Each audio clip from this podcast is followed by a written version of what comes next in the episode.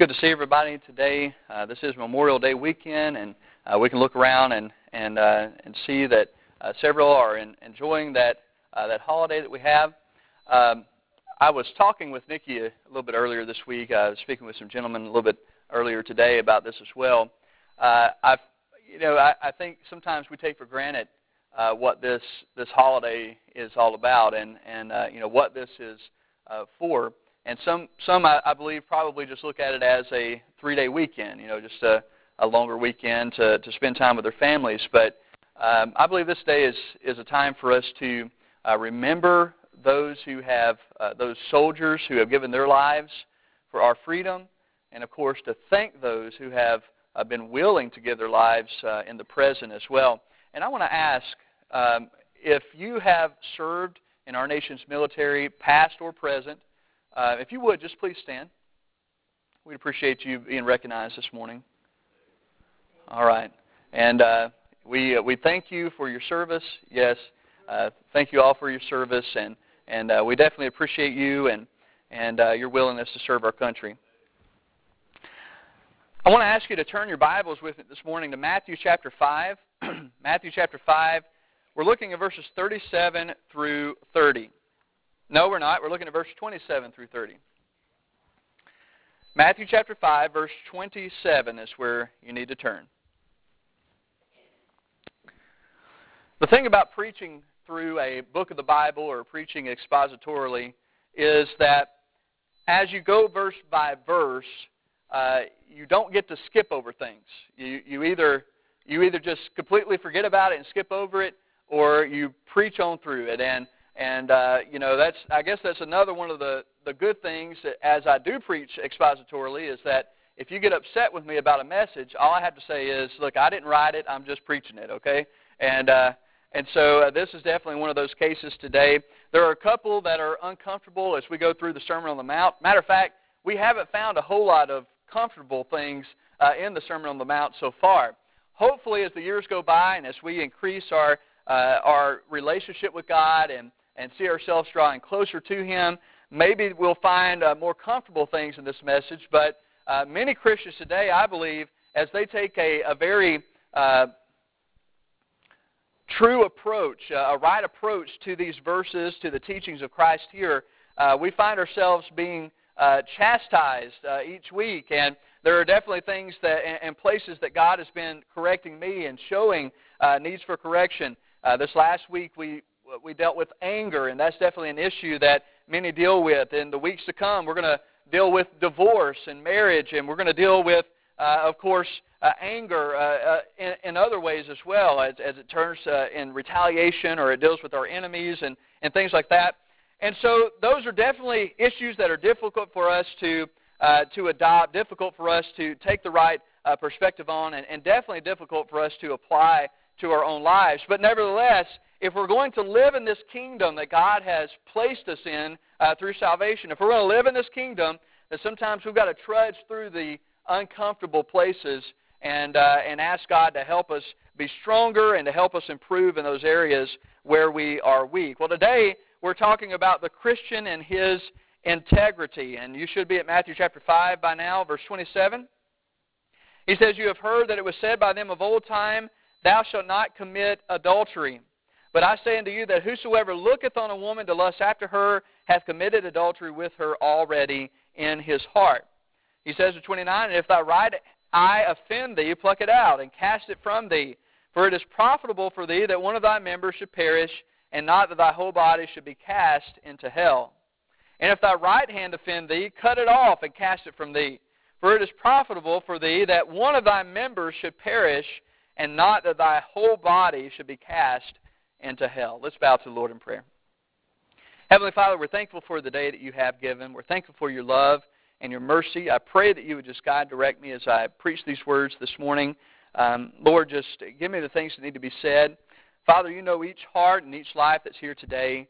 Uh, God, you know the needs that we find here in this building. And Lord, although we would love to come in and, uh, and, and just have a comfortable worship service, we understand that many times uh, the truth hurts and the truth challenges us.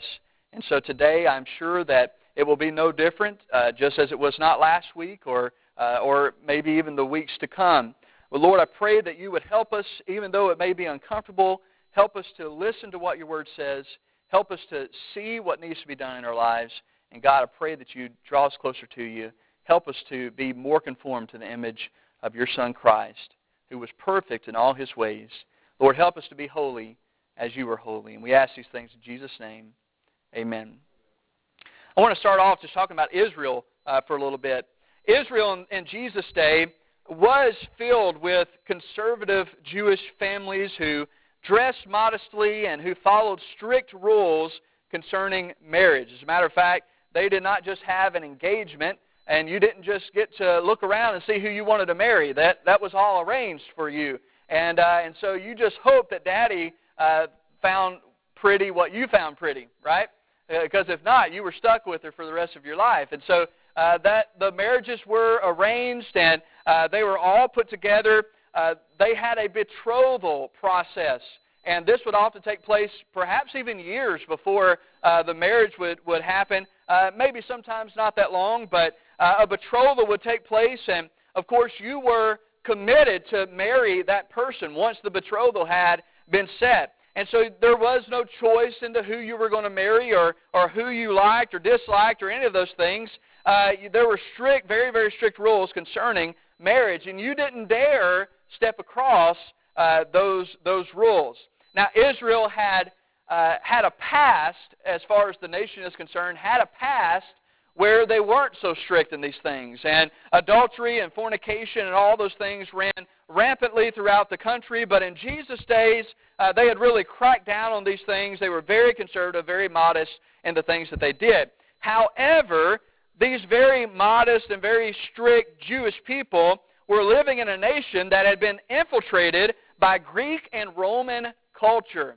And wherever perhaps that Israel had improved themselves in, in the areas of being promiscuous and, and, things like that, the Greeks and the Romans superseded exceeded uh, where they had been in their past. Their style and their dress was often lavish and lewd. Their pagan worship was often accompanied with all sorts of lasciviousness. And I'm using these bigger words because I know we have smaller children here. But I'm just telling you that the culture then, uh, even though they were in Israel, even though Israel itself as a nation was more conservative, they were living in a nation that was very, very liberal when it came to the subject of sexual integrity.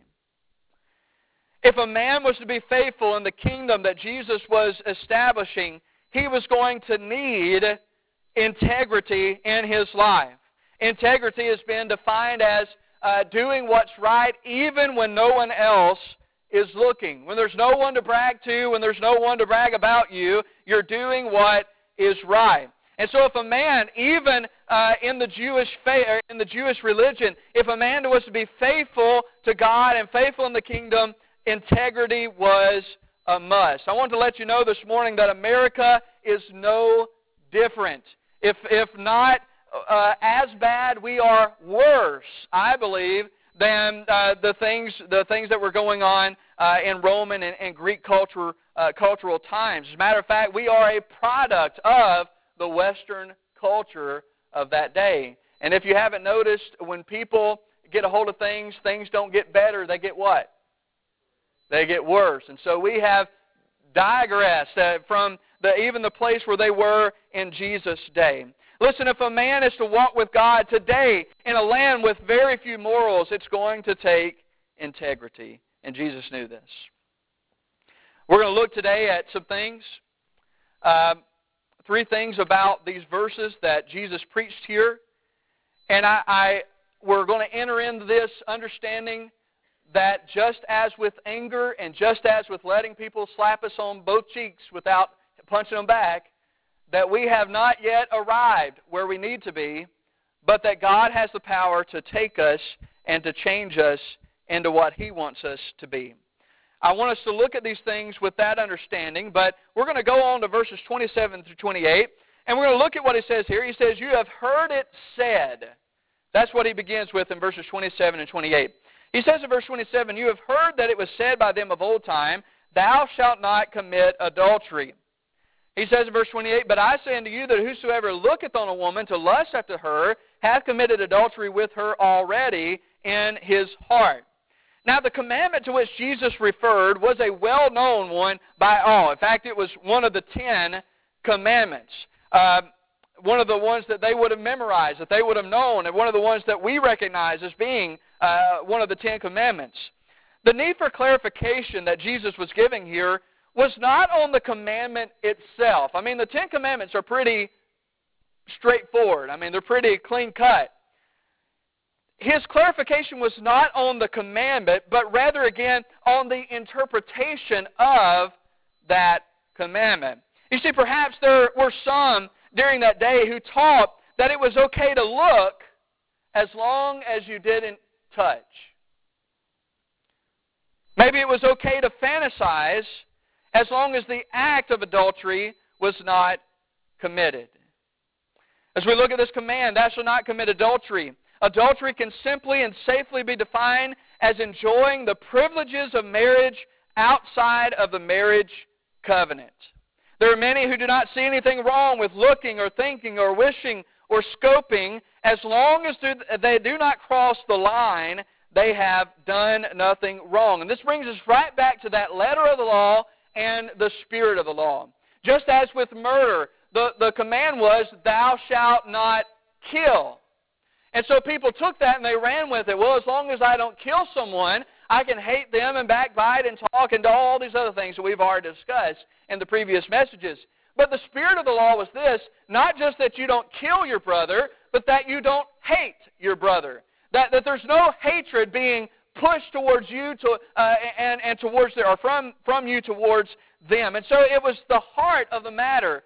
Not have I killed someone, but do I have a heart that wishes someone was dead? And that is the difference between the law, the letter of the law, and the spirit of the law. Well, the same applies here, and it's going to apply through the rest, that the letter says, do not commit adultery. And so there are people that draw that line and they say, okay, well, as long as I don't step across that line and commit adultery, commit the act of adultery, then it's okay to think and look and, uh, and dream about those different things. But Jesus says, no, you, you've got that wrong. Jesus taught that the act of adultery itself was not the only sin condemned by this commandment. He says in verse 28, he says, I say unto you, I, the king, the ruler of this new kingdom, says to you, that whoever looks on a woman to lust after her has committed adultery with her already in his heart.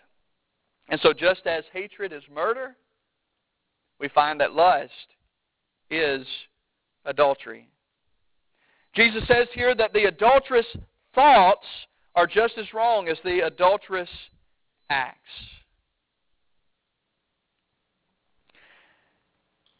Now, these words are very bold. These words incriminate a lot of people, don't they? I am going to suppose that today's message is going to be as silent in the congregation as it was last week when we talked about anger. This is not a comfortable subject. I understand that. And so people are going to begin wondering, okay, yes, I know that I have had an issue with this in my life. I, I see where uh, I have crossed that boundary in my own heart. And so the question is going to be asked, well, what do we do then? Should we walk around with our eyes closed or walk around staring at our feet? Well, I think the answer to that is no. Okay? That's not the answer to the problem because I believe that there is a difference between seeing and creeping. Can I get an amen there? A difference between looking and lusting, between noticing and desiring. Even though, listen to what I say, even though there can often be a thin line. This is another area where people want a rule system. They want to know where's the boundaries, okay? And I've even heard people give some of those. Uh, the question is asked, how long can I look before it becomes lust? You know? Is it 30 seconds? Three seconds? You know, what is lingering eyes? How do we define that? And, and those are all definitions that I've heard of, of uh, you know, making sure that you're not lusting. How many glances do I get before it's a sin? And so we want those clear-cut lines. We want to know where, where is that line so I can bump up right against it and make sure that I don't cross it. But again, I want you to understand that this is not an issue of the rules. It's an issue of the heart. The question is, is your heart yielded to God or is it yielded to sin?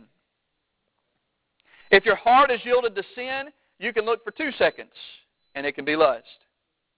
If your heart is yielded to God, then you can appreciate God's creation without it being a sinful look. I want you to understand as we talk about this that this is a case by case, moment by moment answer. As we walk around through this world, there are going to be many temptations that are thrown at us.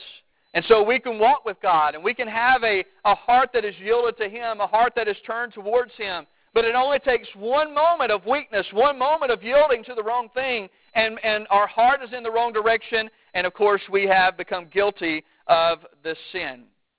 And so we have to take consideration that it's not a one-time commitment that we make to God. God, I'm no longer going to, uh, to look or and, and lust, but it's something that is a day-by-day, moment-by-moment, uh, situation by situation uh, choice that has to be made. Am I going to yield to God and what He says is right, or am I going to yield to the flesh?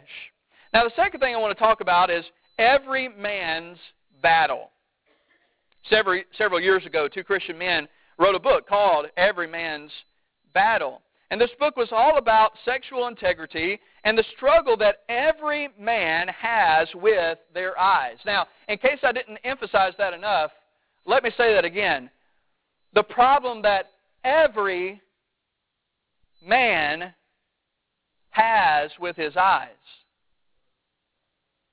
It's a problem that every man has. And I have suggested that every married man read this book. Now, thankfully, they have, uh, since writing that book, they have come out with uh, uh, every man's, every single man's eyes, I think is what it's called. So they have a book now for singles, which is more appropriate for you to read if you're a single person. Uh, but I suggest that every married man read Every Man's Battle. They also have another book for women called Every Woman's Battle. You can find that find both of those at Lifeway uh, Christian bookstores. But I want you to uh, just consider that, maybe write that down, check that book out, and uh, and read it. Every man needs to read that book.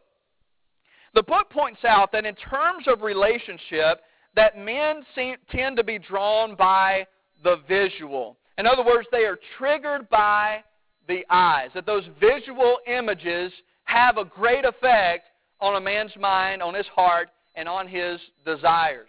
Um, now, without, I'm not going to get into much, but I'm just saying, as this book goes into some of the difference between, between men and women, and the fact that even though, as you take it by, I said you have to take the other thing case by case, if you poll 100 men, there might be one or two that maybe don't struggle with this issue as much as, as others do. But there is a, there's a large percentage of men, as we generalize men, most men have issues with their eyes. The point that this book's make is that, again, every man struggles in the area of his look, in, in the area of his eyes. Now, let me say that. I, I said every man does this. Let me talk about every wife for a second here. Every wife wants to believe that her husband is the exception to this rule. I'm enough for him. And you should be, by the way. Every woman wants to believe that her husband is the exception to this rule. And most men want others to agree with his wife. As we look around, I mean, it's a smaller crowd today, and that means there's fewer men. And so there, there's less we can narrow down. And people are saying, no, he's not talking. I'm one of the one or two that he said, you know, didn't have this problem. The rest of them must be the ones that are that are dealing with this issue. And so every man or most man wants others to agree with his wife. But the, the point I'm getting at is this is generally a struggle with all men. I want you to think about just for a second that this is not a new issue. Advertising knows this. That's why you can't hardly watch commercials without seeing something that is going to appeal to the lust of a man, to a, to a visual lust. People know this. Satan knows this. And so he throws those images out. He throws those situations out where a man is going to be more likely to be enticed by the visual images and his heart be turned away from God. I want you to notice as well that Jesus said, if a man lusts after a woman, he doesn't say if a woman lusts after a man.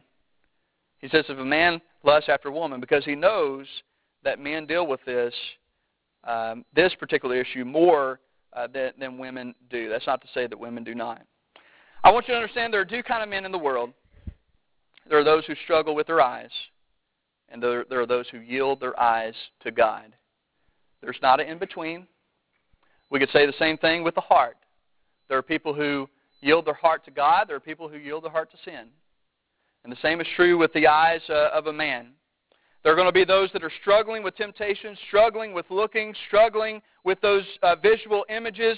There are going to be people that, that fight that every day, but there are those who yield their eyes to God, and He gives them the ability uh, to look the right way.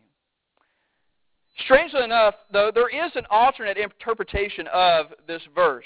As we read through this verse in verse uh, 28 here, uh, it, it can be interpreted like this that the one who looks at a woman with the desire of adultery, uh, you know, and, and, that's what we've dealt with so far. But it can, it can also be interpreted like this one who looks at a woman for the purpose of getting her to lust after him. Let me say that uh, again.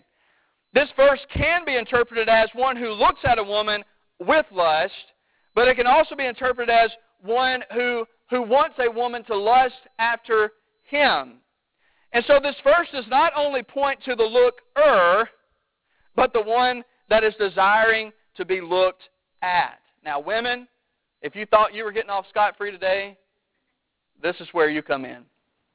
Now, understand, there are men who will dress, and there are men who will think about uh, how how are the ladies going to be looking at me today? You know, is my hair going to be in place? Uh, are my clothes right? You know, is everything ironed and straight? You know, do I look a certain way? And they're very interested in what women are going to think when they see them because they think that since they're so visually oriented, they think that the women really care what they look like. Right? And so they're going to look want to look nice as they go out. But there are women, and the women know that men are looking as well. And so the ladies sometimes are going to walk out the door wondering, is what I'm wearing today, is it going to cause their heads to turn? Is what I'm wearing today going to, going to get the men's attention? And so they dress because they know and they want others to look at them. I want you to understand that if that is you, if you are dressing so that others will desire you and that others will look at you in that way, that you have committed the same sin that Jesus taught against here, where he says if a man looks at a woman with lust, he's committed adultery already. Well, guess what? If you're trying to get others to look at you with lust, you too have already committed adultery in your heart. The question is asked should I wear the red dress or the black dress? Should I wear this tie or that tie? Which one is going to get me the most attention from the opposite sex? Now, listen, although it is true that some women do struggle with the eyes, in Jesus' teaching on adultery, there are two things that need to be said to the women. And so I want to address the ladies here for just a moment today. Ladies, be very cautious of what you wear. Ladies, be very cautious of what you wear. The New Testament will teach you that as well, and Paul's writings too. Before you go out, before you take a step out the door, you ask yourself, will what I'm wearing cause someone to stumble? Do a look over in the mirror and if you think you're looking really hot today, go back to your closet and throw some more clothes on. Okay? Now, I have heard the argument, well, if they weren't looking, then they wouldn't have a problem with it. Well, guess what? Sometimes what you wear is going to make them look. So if you're if you Christian ladies want to keep your brother from stumbling, then watch what you wear. Be very careful in the clothes that you put on. And you you Older ladies, take these younger ladies under your wings, as Paul tells Timothy, and teach them the proper way to dress. Ladies, not only be careful what you wear, but I want you to, to also uh, be very careful of this. Be very cautious of the relationships that you build with men. Listen, if men, if we're going to talk about men being visually oriented, I want you to understand that women, on the most part, are emotionally oriented. That means that men are seeking a certain thing as they go out, and women are seeking certain thing as well. They want an emotional connection.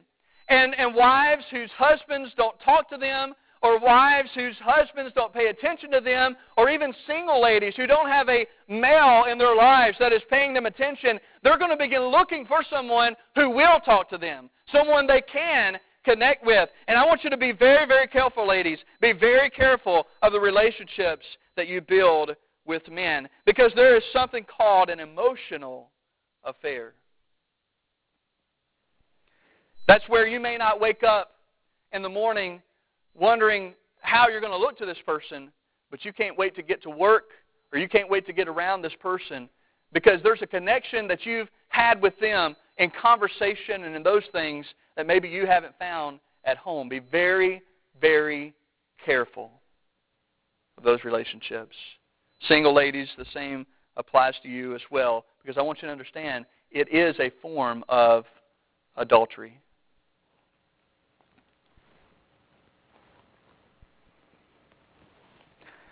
Now, listen, I'm going to say one more thing to the ladies, and then we're going to move on. It's very easy to point fingers at the men because there is so much in this world today that caters to the men. But I want you, you women to understand from this emotional aspect that you're not, you're not guilt free on your end either. You see, men may have magazines out there, but women have romance novels.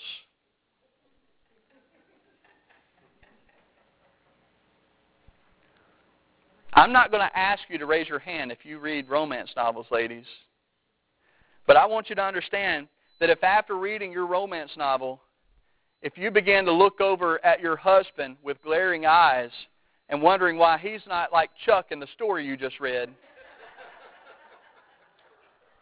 you have committed lust in your heart. Why don't you say those types of things to me?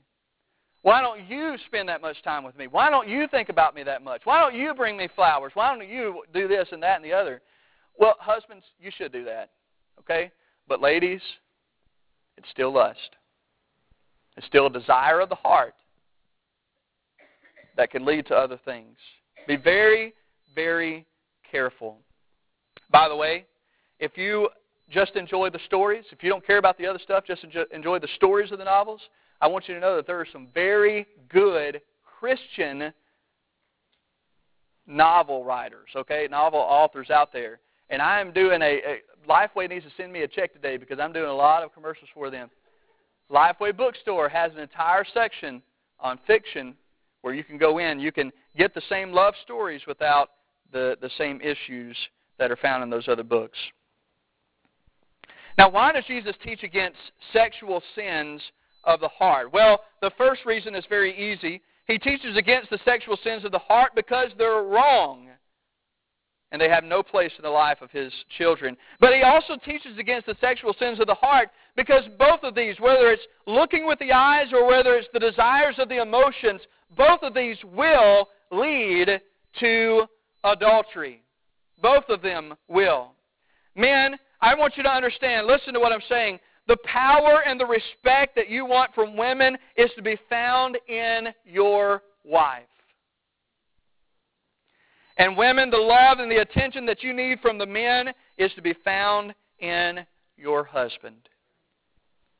And singles, you be very, very careful how you go about both of these things.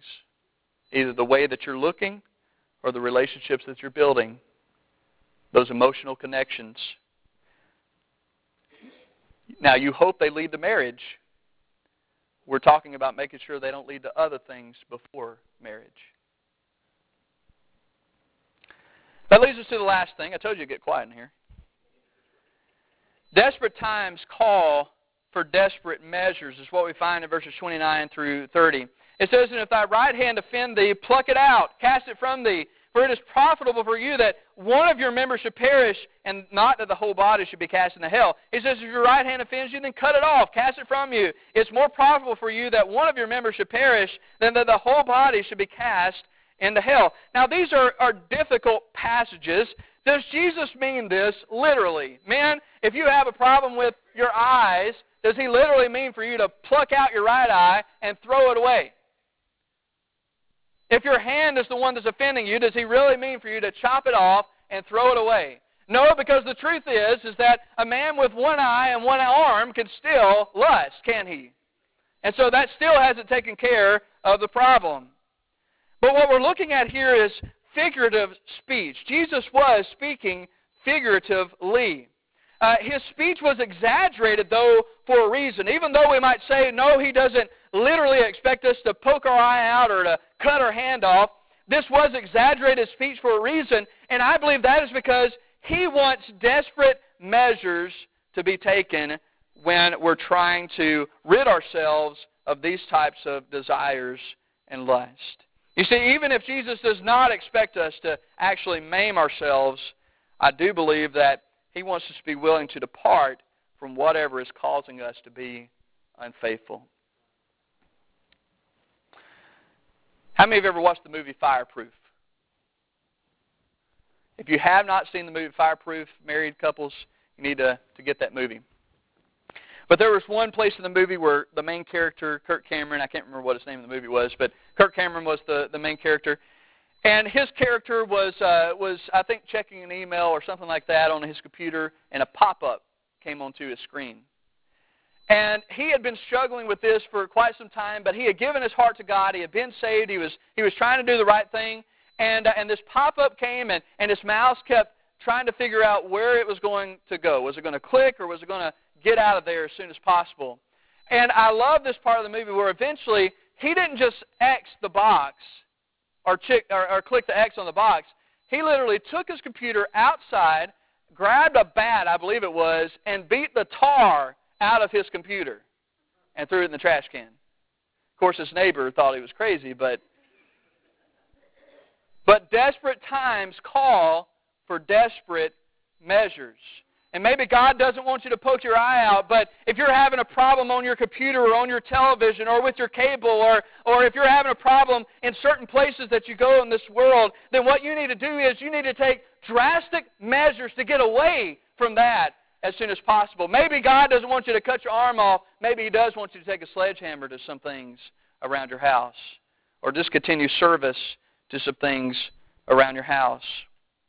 And ladies, understand that on your end as well, if there are people in your job, if there are those that you're around that you are developing emotional connections to who are not your husband, then you maybe stop visiting those places or you maybe stop talking to those people. Desperate times call for desperate measures. And maybe you may not have the enjoyment of speaking to that person, but you also may not have the issues of going through a divorce because of it. We must be very, very careful when it comes to these types of integrity. Now, listen, before we dismiss this morning, if the information that I gave you is correct, and there are some men here this morning that are struggling with their eyes. Studies show that men are weak when it comes to this area. But unfortunately, studies also show that men are prideful when it comes to seeking help. Or perhaps they want help, but they fear that they're the only ones that are struggling in this area. In the books that I have read, studies show that most of the men who know that they have an issue, know that they need help with this, they're afraid that there's nobody who understands them, that there's nobody who uh, has been where they are, and, and so they never seek help because they're too embarrassed. But I want you to know three things this morning. Number one, you're not alone in this. It is every man's battle. Number two, there can be freedom. And I want you to know, most of all, number three, that seeking help does not make you weak, but accepting defeat does.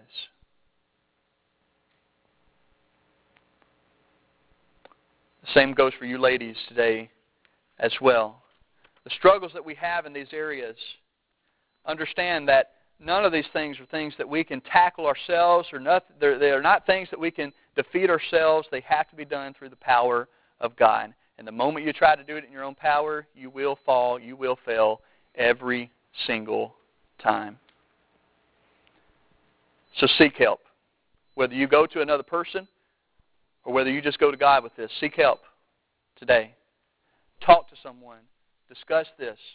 Ladies, think about the relationships that you have built in your life and ask yourself, ask God, God, have I allowed any of these to go too far? Am I trying to seek from someone else what I should be receiving from my wife or from my husband? That should be your question today. And if you find that those things are there, seek repentance and forgiveness. That's one of the wonderful things about God. We find it over and over again that if we are faithful and just, or if we are willing to, faithful to confess our sins, He is faithful and just to forgive us our sins and to cleanse us from all unrighteousness. And that could be you today as well. I'm going to ask us to stand. Maybe you don't want to come up front. Maybe you just want to bow your head right where you are this morning and seek God's help and, and ask God to search your heart concerning the relationships and concerning the desires of your heart. As the music plays today, I'm going to ask that you would take this time to respond to what you've heard this morning. Respond to the message. Maybe there's someone that is in need of salvation, someone in need of making a decision for the Lord. Perhaps not even tied to what we've talked about today, but some decision needs to be made. This opportunity to respond is for you, this invitation. An opportunity for you to make those decisions known. Maybe you just need prayer this morning. Whatever your need is, God knows, and, and I believe He'll let you know. Will you be obedient to that today?